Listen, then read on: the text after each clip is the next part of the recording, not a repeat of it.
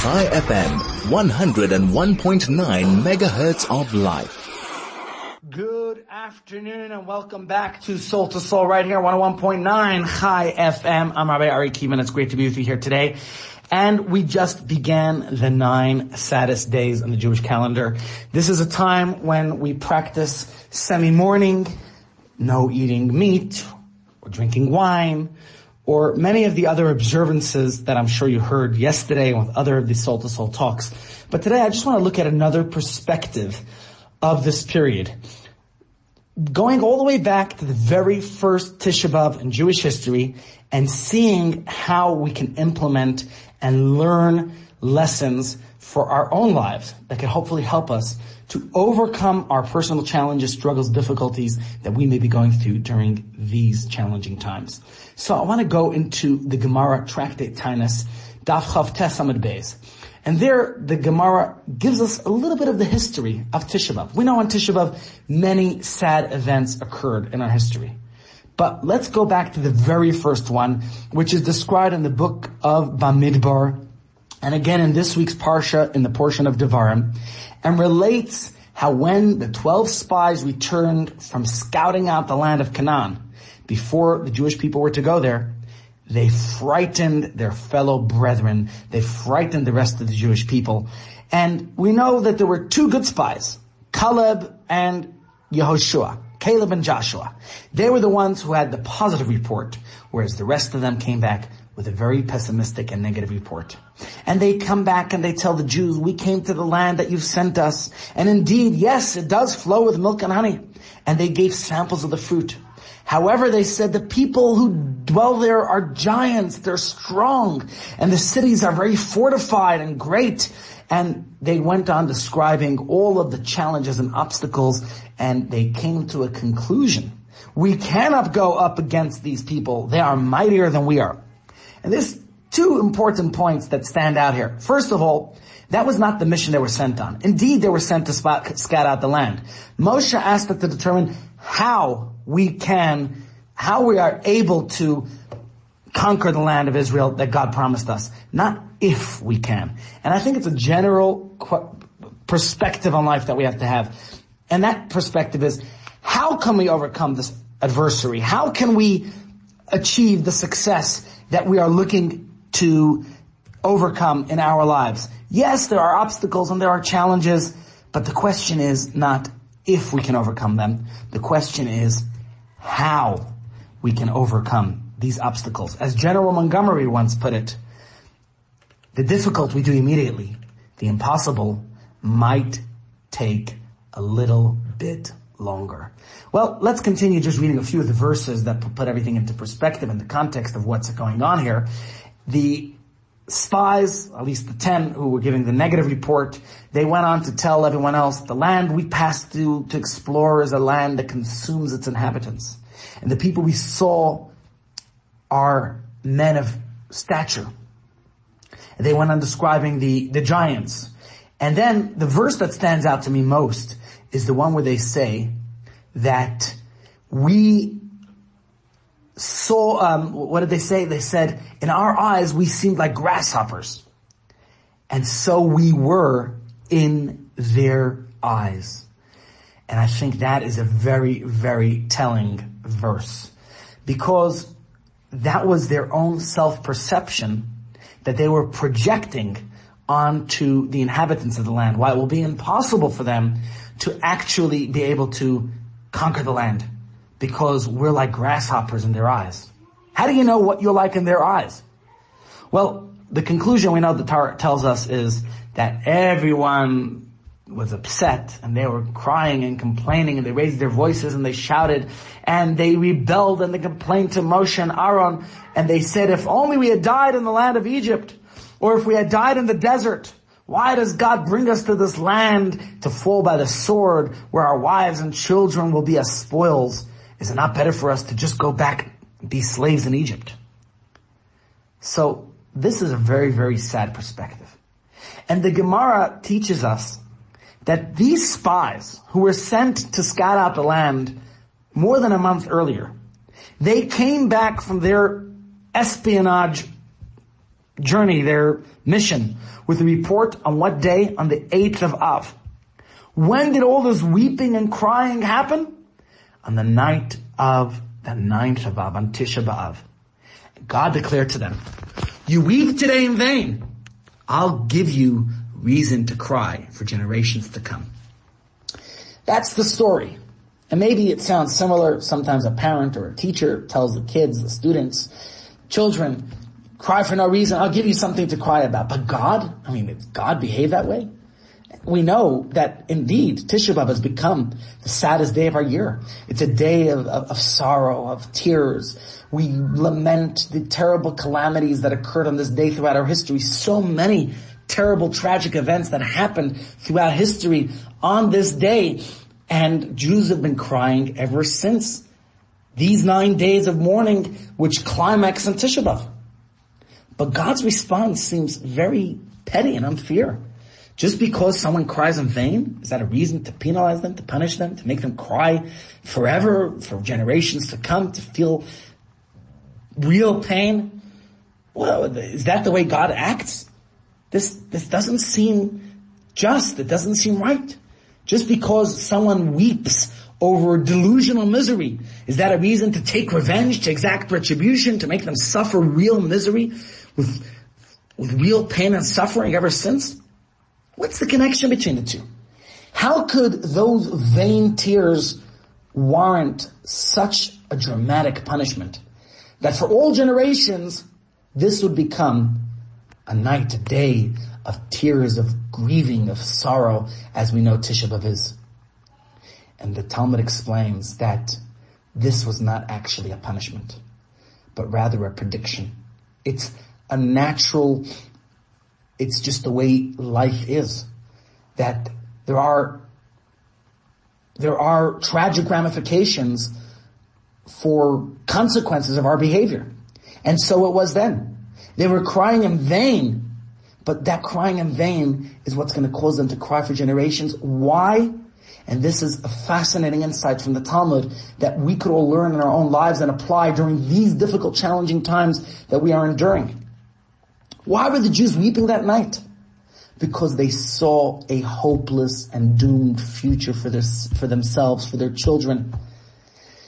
They've been through so much. Imagine all the struggles and challenges they experienced in Egypt as slaves. And finally they made it out. They were liberated. They were emancipated from their hardships. And now they meet their cruel deaths before coming into the land of Israel. Is that what they wanted? There's something strange here. Now, the truth is, as the Gemara points out and reminds us, of all generations throughout history, it's actually that generation which was the most saturated of miracles. No other generation experienced the wonders and miracles as did the one that left Egypt. Think about their experience. Egypt was the most powerful nation on earth at that time. And they had to, they were forced to free their slaves. As the Torah describes, the Yad Chazaka with a mighty hand, we celebrate every year Pesach, we recall, right, we commemorate that. How God inflicted the ten supernatural plagues upon them. And when Pharaoh's armies pursued them seven days later, the sea split for them. And what happened? The Jews went through on dry land and the Egyptian pursuers drowned. And then again, look at what happens in the, in the desert. Miracles were the stuff for the daily lives. Manna from heaven was the daily bread. Miriam's well, a miraculous stone which traveled along with them that provided water every day. Miracles, left and right. The clouds of glory that, that the, the Anania covered, that sheltered them from the desert heat and from the cold, and kept them clothed and, and destroyed the snakes and scorpions in their path, and flattened the terrain before them and on their way, and was their GPS system of that time. And they had the pillar of fire to keep them warm at night.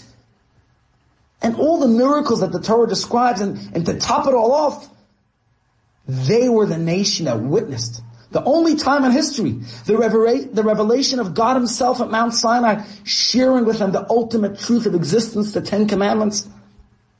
For these people, to doubt God's ability to conquer the mighty inhabitants of Canaan, now that seems ludicrous. So That's the challenge. That's putting everything into context as we always have to actually see the details, the before, the after to understand and put it all into perspective. For those people to think that they cannot go against the mighty Canaanites, to think that they were mightier, not just in themselves, but in God, for a people that, ex- that witnessed and experienced, not hearsay, but personally, the wonders and miracles of that time, for those people to lose their faith, but that's the power of fear. It's not always rational. Sometimes fear is more powerful than all previous success stories that a person has experienced. The fear may be baseless from a rational or an empirical point of view, but that doesn't prevent it from paralyzing someone, from freezing one in their tracks. FDR was correct when he said, we have nothing to fear but fear itself. This is what happened to our people on that fateful night of the ninth of Av. Despite all compelling evidence that they can do it, that God is with them, despite the fact that God, the singular master of the world, instructed them to do it, to say you're going to the land of Israel flowing with milk and honey. But they were overtaken by fear. And they concluded that their future was bleak and cruel, that they were powerless, that they could do nothing but weep.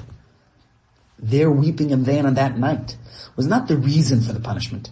It was the factor that revealed what might come in the future.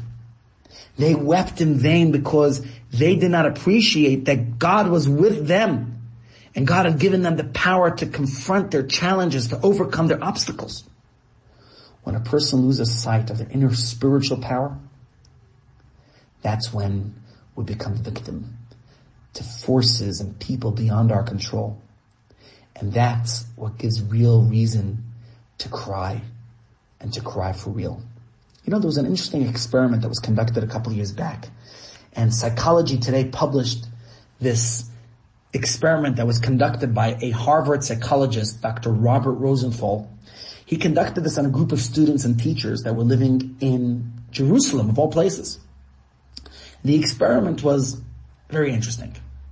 They took a group of physical education teachers and students, and the students were randomly chosen, and they were randomly divided into three groups.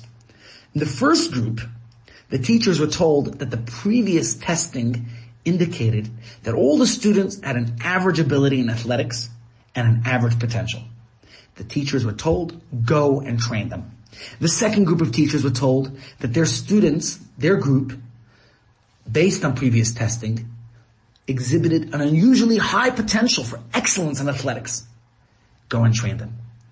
And the third group of teachers were told that their group of students, based on previous testing, exhibited an extremely low potential for any athletic training. Go and train them. The teachers were given several weeks to work with and interact with their student athletes. And at the end of the training period, the results were the same for all male and female students and for all male and female teachers. All the students who had been randomly identified as being rather average in their athletics abilities, they performed above average on the tests. And all those who were randomly identified as above average performed even, sorry, those who were randomly chosen as about average, they performed about average. And those who were above average performed above average. And those who were, so to say, randomly selected as below average, again, they performed marginally. And the results of the test indicated that the teachers thought that their students' ability or the students themselves even perceived this based on the teacher's perception and everyone went along and that's how the that's how well they performed based on the perception of themselves. So psychology today took special note of this experiment because it confirmed in the physical arena what psychologists were claiming to be true in the educational and emotional arena for a long time. The concept of self-fulfilling prophecy. students in classrooms, workers in shops, patients in therapy. They all do better when the person in charge expects them to do well. When they themselves expect to do well. One's own self-esteem, one's own self-image, what someone thinks of themselves and thinks himself capable of is an extremely crucial factor in deciding what can be. And therefore, that person lives up to those expectations like a self-fulfilling prophecy. And the way we see ourselves plays an important role in the way others see us as well. The Jews at that time, they saw themselves as grasshoppers in their own eyes.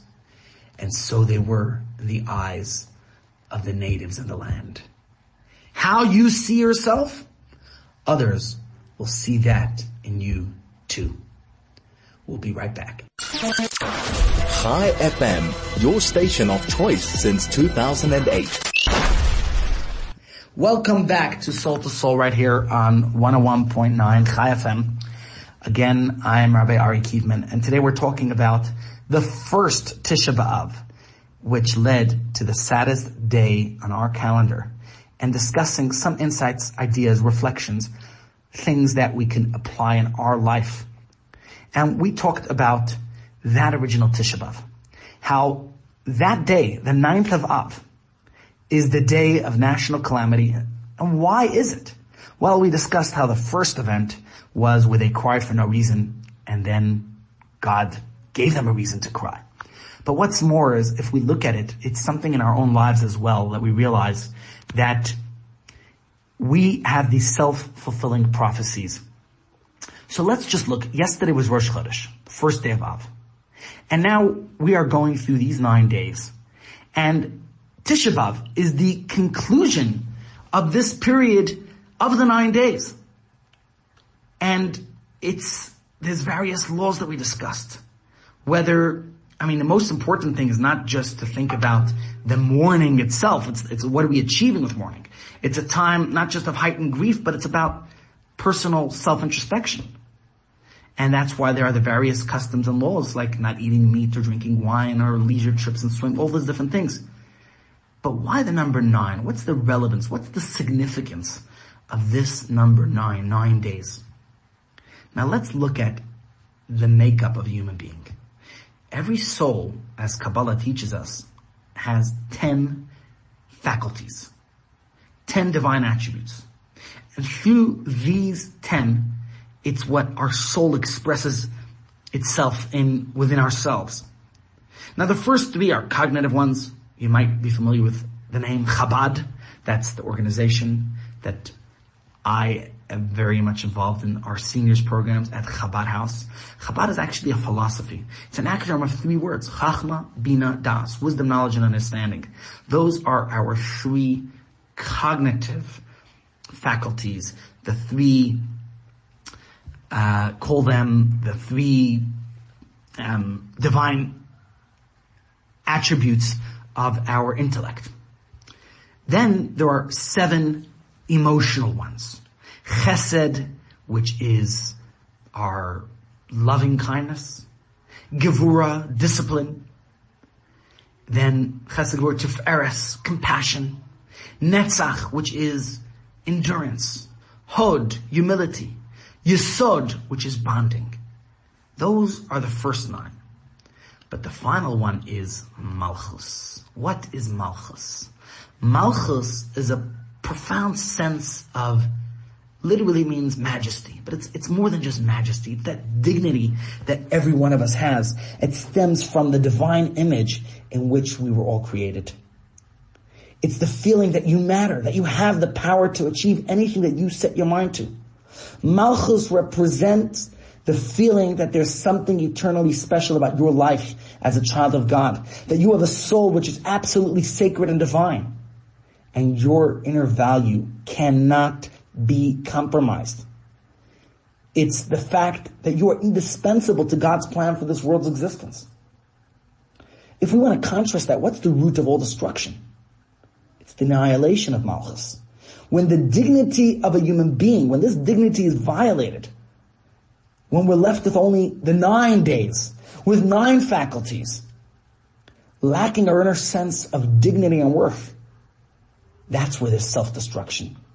Once that part of you, your, your purest element, that sense that feeds your sense of self-value, if that is compromised, then it's just a matter of time before life begins to spiral downward out of control in one form or another.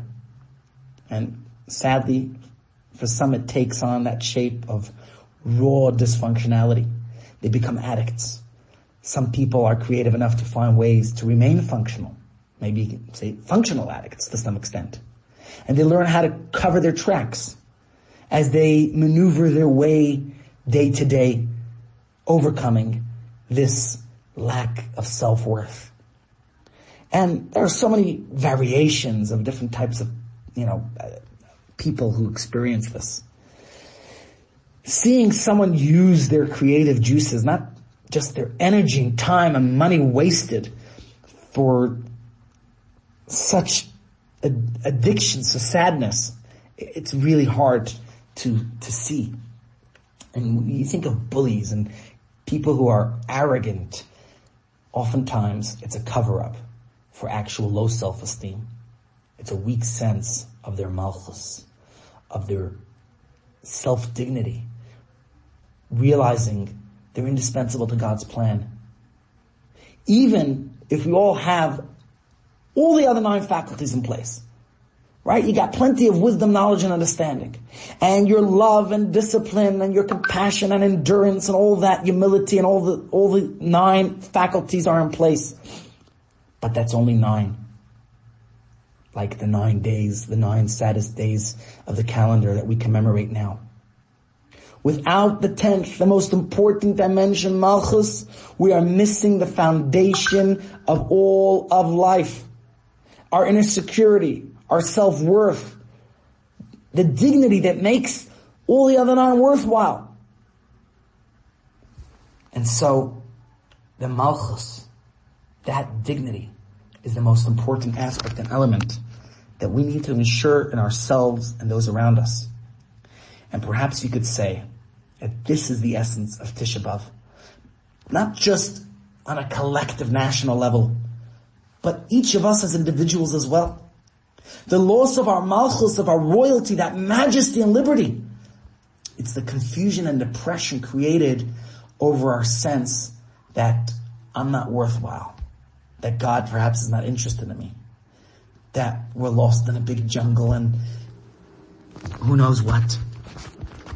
We have to realize that we're created. 18 years ago, I went with Howard Yuter and a couple of others as a yeshiva bacher here, went to Kruger National Park. And it was my first time experiencing the jungle in such a magnificent way. It was a, a great experience. But I want to share with you something that Howard told me then in the car. And Howard, if you're listening, Hillel, thank you for that lesson because it's a significant lesson for life for all of us. And he was telling me that there was a time when Kruger which I guess is still the case. I don't know my geography that well. But Kruger, we know, spans three countries besides for South Africa, Botswana, that Kruger Park, they used to have fences actually at the borders between the countries. And what happened was that at one stage, I don't know how many years back, they decided to take those fences down. And when they did so, something fascinating happened. You see, the elephants that were born, that were being raised there in Kruger, knew that there's a fence, there's a wall. And don't go past that fence because you might get electrocuted, you might hit barbed wires. And so it became ingrained in their minds that you just don't go to that wall. That's what happens. Now, there are new elephants that are born. But somehow, it remains part of their developed belief system not to go past those fences because they'll get hurt. So they stop trying. They give up. Nobody goes there. And as a result, as they become adult elephants and as they have their children, they don't even try to go in that direction because they are programmed to believe that their efforts would be useless, would be in vain. They simply don't try because the memory of trying as babies is their main program. And as huge adult elephants, they still don't try because they're held in prison by those beliefs. But my friends, that little anecdote that Howard Yuter shared with me, I think is very true about the elephant inside each of us as well. The spies declared we were like grasshoppers in our own eyes, so we were in their eyes. And as a result, the nation wept in vain. The spies caused them to perceive themselves as hopeless, as small, as futile grasshoppers. And so they also came to believe that everyone looks at them as grasshoppers.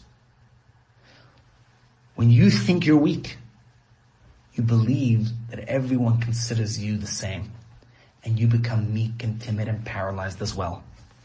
And so a very important message is how we perceive ourselves is how others will perceive us too. Chai FM, 101.9 megahertz of life. Welcome back to Soul to Soul right here on 101.9 Chai FM. I'm Rabbi Ari Kievman and we've been talking about the Tisha B'Av, the original Tisha B'Av, and what the, our self-perception, what causes ourselves to lose faith in ourselves, and how that leads to our own self-destruction, which sadly was the cause of the temple's destruction. But let's talk about this Shabbos now. Previously, yesterday when I tuned in here to Soul to Soul, Rabbi Katz spoke about Shabbos Chazon. It's a Shabbos of vision. And he gave you the beautiful metaphor from Rabbi Levi Yitzchak of Barditchev about this Shabbos. I want to just take a few points from that to conclude today's discussion. Because we ask any mainstream learned Jew why this Shabbos is called Shabbos Chazon. And of course, they will tell you, look at the opening words of the Haftarah this week. Chazon Yeshayahu, the vision of Isaiah the prophet that predicts the destruction of Jerusalem. And this Haftarah and the vision is perhaps the harshest Haftarah that we read throughout the year, where Isaiah for the very first time prophesies the destruction of Jerusalem. The entire country following the moral degeneration of our ancestors. And he uses words such as an ox knows his owner and a donkey its master. Only Israel does not know God. And describing how the land is desolate and the cities are burned with fire. How has this faithful city, Jerusalem, become like a harlot? I mean, words that we read in Lamentations as well. Now, the thing is, as Rabbi Katz said yesterday, there's another perspective of Shabbos Chazon that is the Hasidic perspective that Rabbi Levi Yitzchak of taught. What is that perspective? It's on this Shabbos that every one of us is shown a vision, a mini prophecy of the third and future temple that will be built in Jerusalem, please God. Now, it seems very contradictory. On the one hand, we have Isaiah's vision of destruction and Rabbi Levi Yitzchak, a vision of rebuilding. Have the Hasidim changed Judaism yet again?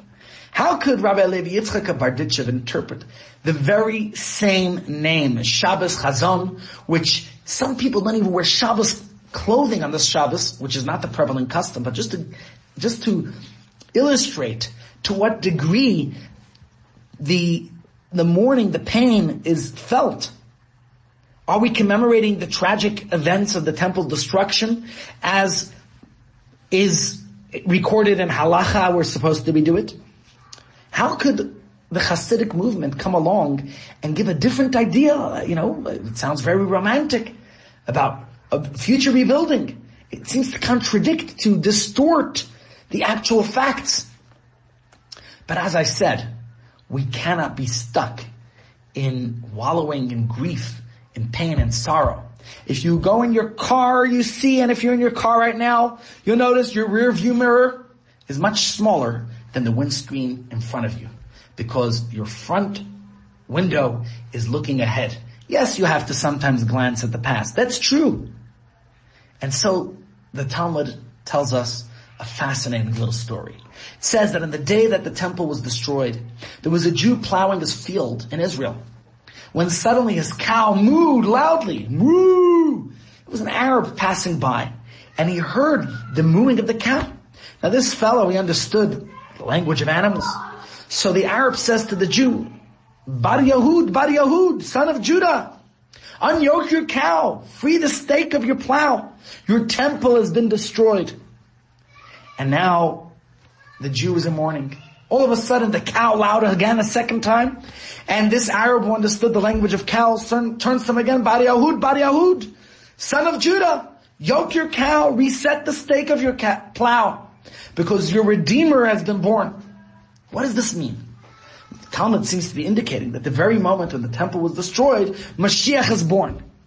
You're talking about 1950 years ago. Where is Mashiach? Where has he been hiding all these years? How old is Mashiach today? Is he in 1,950 years on Tisha B'Av? What's going on?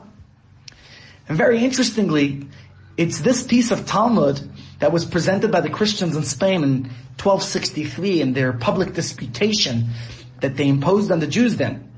And the debate, which was initiated in Barcelona by an apostate named Pablo Cristiani, a very uh, famed Spanish um, apostate against Nachmanides, Ramban, Rabbi Moshe ben Nachman.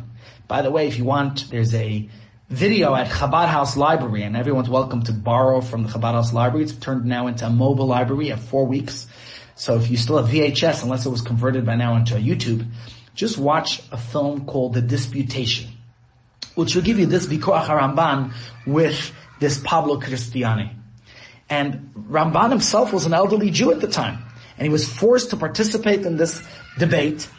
And within this debate, you'll see how this story was brought as proof that the Messiah had already come as they believed.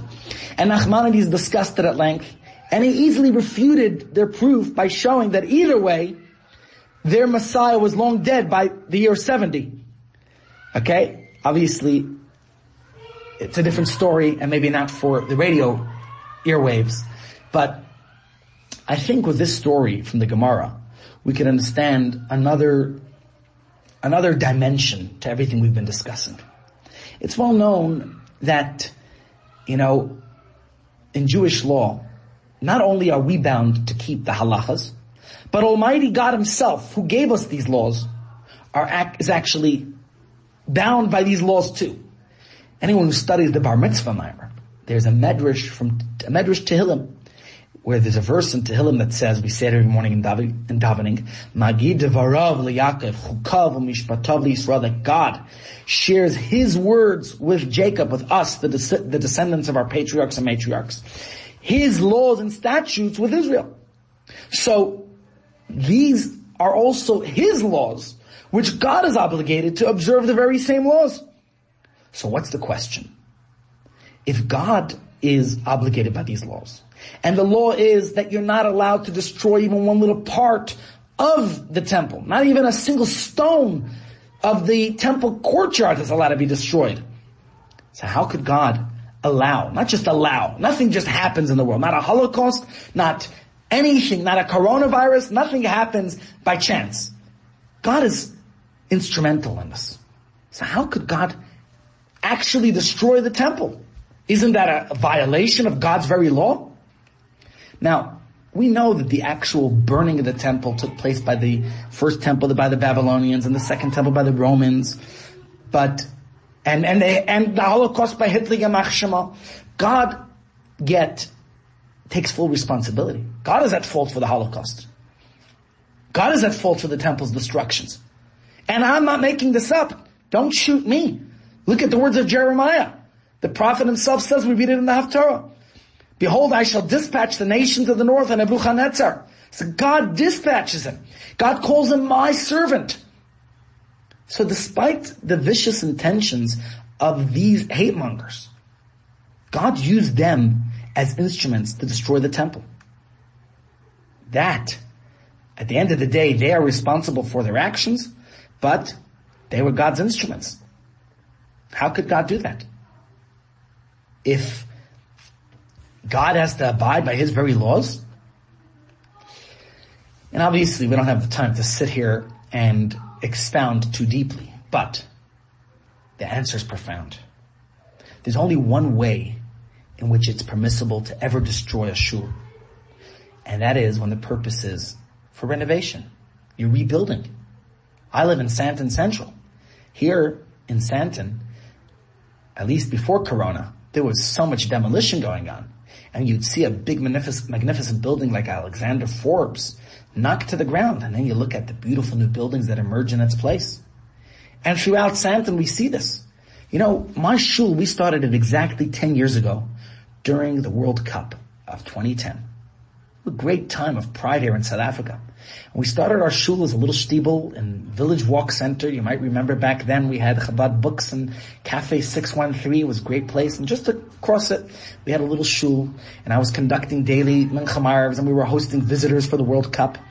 And slowly it emerged from there into our beautiful shul that we have, Sandton Central Shul, Chabad's Goodness and Kindness Center, which is a beacon of light and great assistance to Jews throughout Sandton who come before Corona, and please God, they'll be back soon for daily minyanim and for shiurim and lectures, and we have, we host visitors from all over the world.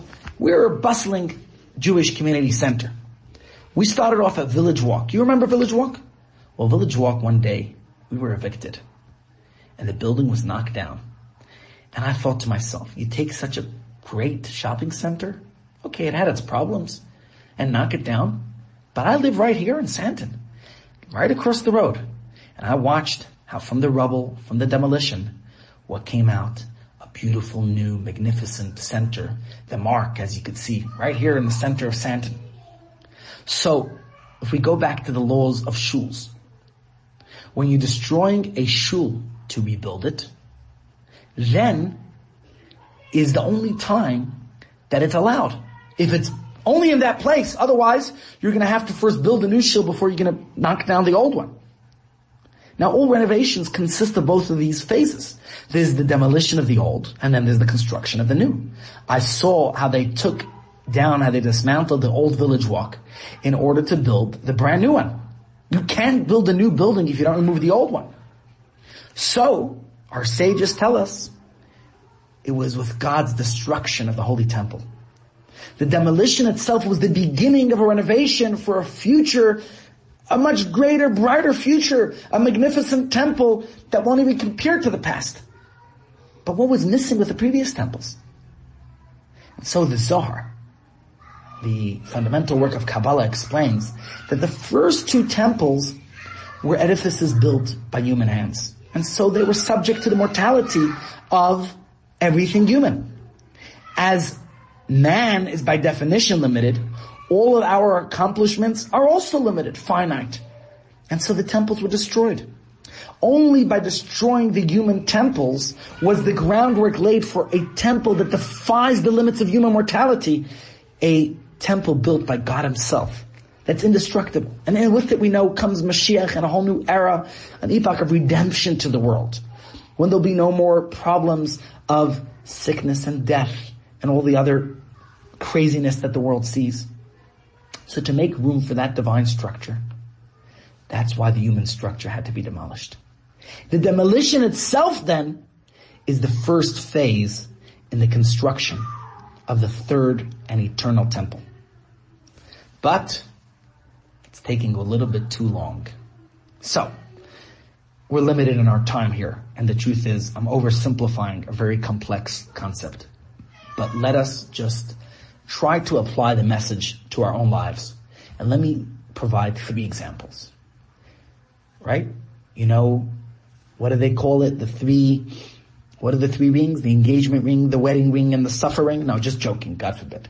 But there's engagement, there's marriage, there's honeymoon, right? The first year is all bliss, and suddenly marriage starts experiencing real life, reality kicks in, and sometimes there's frustration, and sometimes other challenges in a relationship. And one feels like, oh my gosh, what's happening to this marriage? Is it, the future's uncertain, we don't know what's gonna be? How do you deal with the cracks? Do you just give up? Is it over? Now, you could see them at, as the end of a bright and blissful era. And all of a sudden boredom and anger and mistrust and all the problems of infidelity, God forbid. But if that is not the case, then you can go a little bit deeper and see a, a deeper perspective. That the cracks in a relationship can actually be the beginning of the renovation of this relationship. Think about this in business and so many aspects of life. Renovation by definition consists of both phases, the demolition and the rebuilding. When something is being destroyed, you could see it as destruction, or you could see it as creating the space for the new opportunity, the new village walk, the grand Marc. The cracks in our life are what allow us to transform our relationships.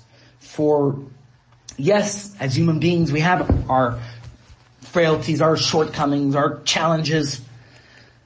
The problem with a marriage that's going through its rocks, its difficulties, despite the problems, so long as there's no abuse in a relationship, then yes, it happens. Last year, you're crazy about each other. Now uninterested.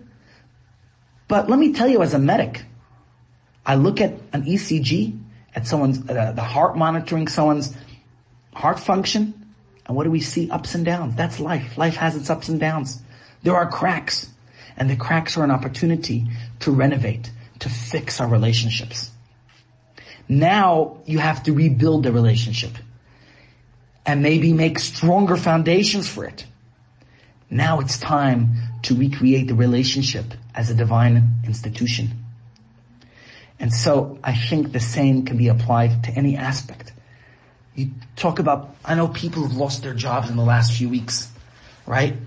But some people have been able to go beyond that and see the new opportunities that came from this. So one might see it as a horrible destruction. Their career is gone. How are they going to support their families? And that's tragic and difficult. But if you're able, if you have the resilience, if you have the malchus we discussed, if you have that dignity within you, then hopefully from the demolition, from the hardships, you're able to grow and a much better future can come from this. And this is something we have to apply in every aspect of our life. Maybe this is time to dream far bigger than we have previously. That the breakdown is the birth of some grand new idea. And I think this is something we could all apply during this difficult time in our lives. So yeah, maybe we were happy, maybe life was going well, and all of a sudden, depression, all of a sudden we're going through that Malchus, the dignities hit a low. Don't be overtaken by despair. Remember the message and lesson that our sages tell us about the destruction of the temple, that the cracks in our life is what will allow us to rebuild our inner core.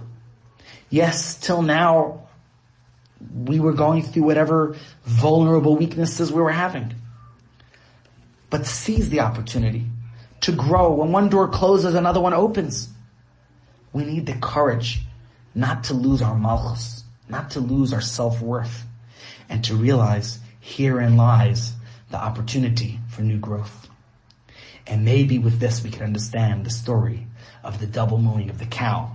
The first one expressed the destruction of the temple, but the second one was prophesying the birth of Mashiach. These weren't two separate detached events, occurrences. The burning of the temple and the birth of Mashiach are not contradictory. Both events are essential to our existence. The destruction of the temple is also the birth of redemption. The demolition of the temple gives way for the rebuilding of the temple. Yes, indeed, Tisha B'Av is the saddest day on our calendar. It's the day when our temples went up in flames and so many other horrible national calamities that we mourn for and grieve for on this day. But within this very painful and horrific reality, we could see another drama unfolding. And that is the future that lies ahead. So my friends, Take the Hasidic perspective, of the Shabbos.